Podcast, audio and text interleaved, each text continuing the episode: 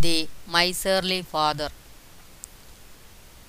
Swabhavakripan was a Brahmin living in a city in the south. He was known for his miserliness. Every day he would go out begging and save some corn, flour. People gave him as alms.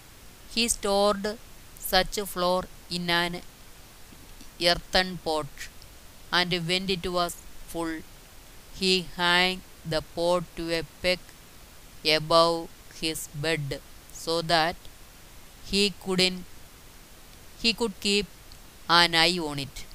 He returned home one day very tired and went to sleep and began dreaming. This pot is full of flour, and if there is a famine, it would fetch me a very high price. With that money, I will buy two she goats that in course of time will become a big herd. I will sell them for a huge profit and buy cows with that money.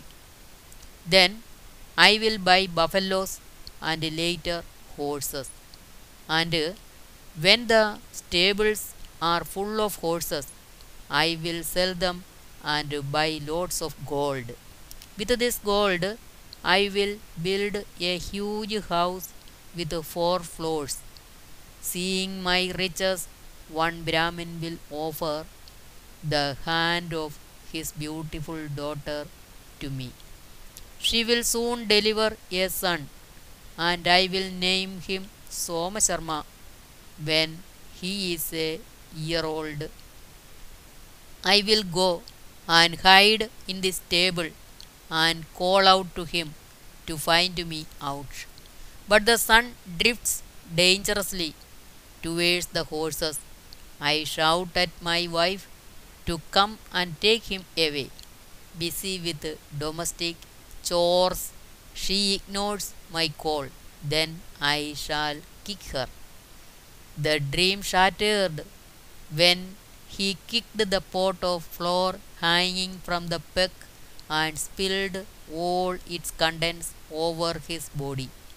He now looked like a white ghost. Chakradhara resumed, That is why I said, He who covets the impossible or builds castles in the air comes to certain grief like poor Soma Sharma's father. I don't see anything in this to blame you, said Suvarnasiddhi. Everyone becomes a slave to greed, as the learned have said. He who is overwhelmed by greed and doesn't weigh its consequences will become a victim of deceit, like King Chandra in this story. Suvarnasiddhi then told the story of King Chandra to Chandradhara.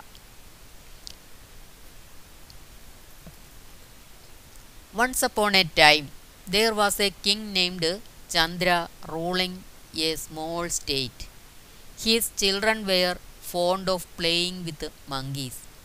So the king ordered a number of monkeys to be brought to the palace and asked his servants to feed them well and look after their needs. The leader of the monkeys was an old scholar well versed in statecraft, especially the works of Sukracharya, Brihaspati, and Chanakya. The old monkey trained the younger ones also in statecraft. The king had a stable of goats that uh, his young sons used to ride.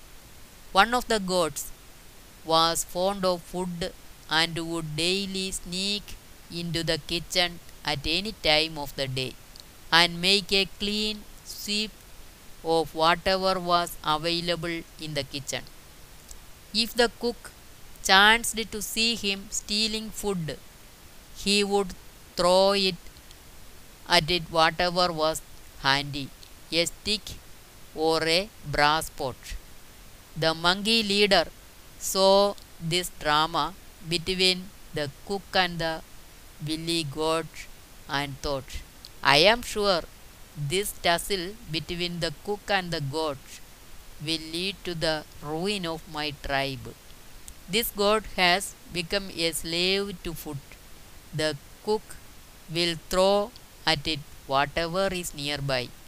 It may be a stick, or if it is not readily available, he may use an ember from the hearth to throw at the goat. This will set ablaze the goat's fur covered body, making him run into the stable that would soon catch fire and burn the horses. The great veterinarian Salihotra has said the fat of monkey is the best medicine for burns. That will be the end of monkeys. The monkey leader then summoned all the younger ones and told them that the feud between the cook and the goat would certainly do harm to them. In their own interest, they should leave the play palace as early as possible. He quoted the scholars saying, He who wants to live in peace must leave a house of daily strife. Conflict breaks up kingdoms like bad words separate friends. The younger ones, however, refused to listen to the advice of the old monkey. They told the leader, Sir, you have become old and senile. We are not going to leave this palace where we have the best food available. What do we get there to eat in jungles? We cannot eat in the indifferent food in the forest. Extremely unhappy at their response, the old monkey said, You have no idea of the price you will pay for the comforts of the palace. They won't last long. I cannot see the end of our tribe. I am leaving. He who spares himself the spectacles of a friend in distress, of his house occupied by an enemy, or of the division of his country is the happiest. The old monkey left all of them with a heavy heart. Some days later, the billy goat entered the royal kitchen and the cook, failing to see anything handy to punish it, took out the burning piece of wood from the hearth and hurled it at the goat. His fur affair, he ran in panic into the stable where his burning body set ablaze the bay hay stacked there. Several horses perished in the fire. The king consulted expert veterinarians who advised him to use monkey fat as unguent for horses suffering from burns. The king ordered all monkeys to be killed and their fat used to heal the burns of the horses. The old monkey was distressed by the death of her progeny and began planning as to how he could take revenge on the king for killing all monkeys. Wandering restlessly in the forest, the old monkey saw a lake full of lotuses. On deeper inspection of the lake, the senior monkey found footprints of animals and human beings entering the lake, but not footprints leaving the lake.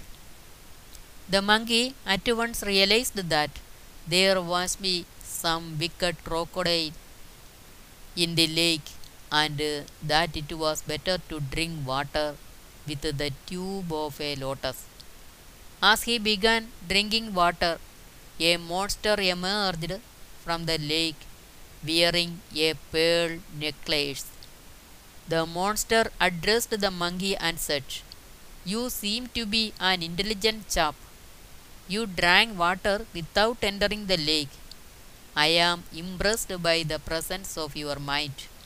Ask anything you want. The monkey asked, Sir, how many lives can you take in one go? The monster said, I can swallow tens, hundreds, and thousands at one time. All this I can do only when they enter the lake. Outside the water, even a jackal can challenge me. The monkey said, I have to settle scores with a king. If you can lend me the pearl necklace on your body, I will somehow persuade the king and all his men to enter the lake for hidden wealth. Then you can kill all of them. Trusting the monkey, the monster gave him the pearl necklace. The monkey reached the kingdom of Chandra. People saw the dazzling necklace and asked him how he got it. The monkey told them about the lake.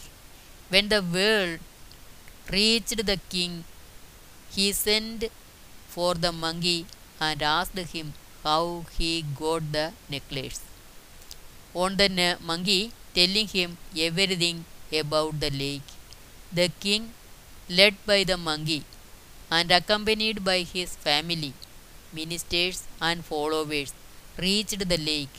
The monkey told the king that it was better that all his men entered the lake at the same time at dawn.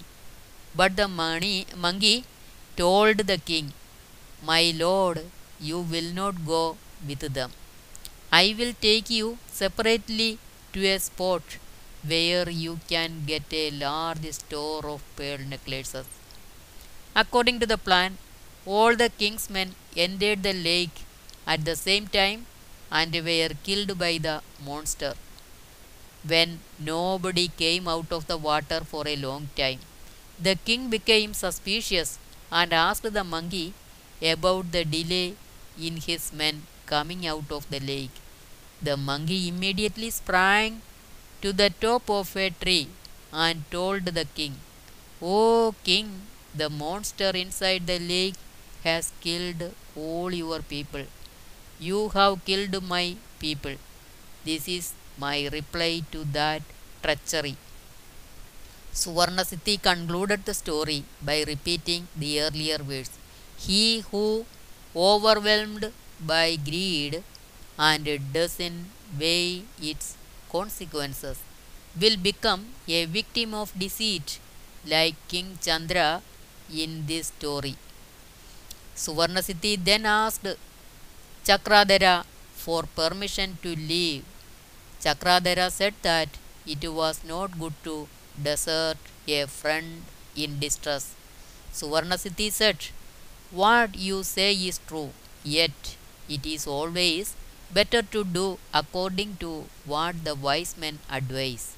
Otherwise, I will have to repent later like you, as the learned have said.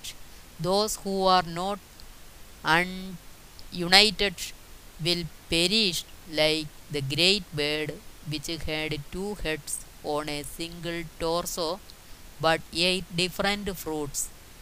On Chakradhara's request, Suvarnasiddhi began telling that story. We can listen that story in the next episode.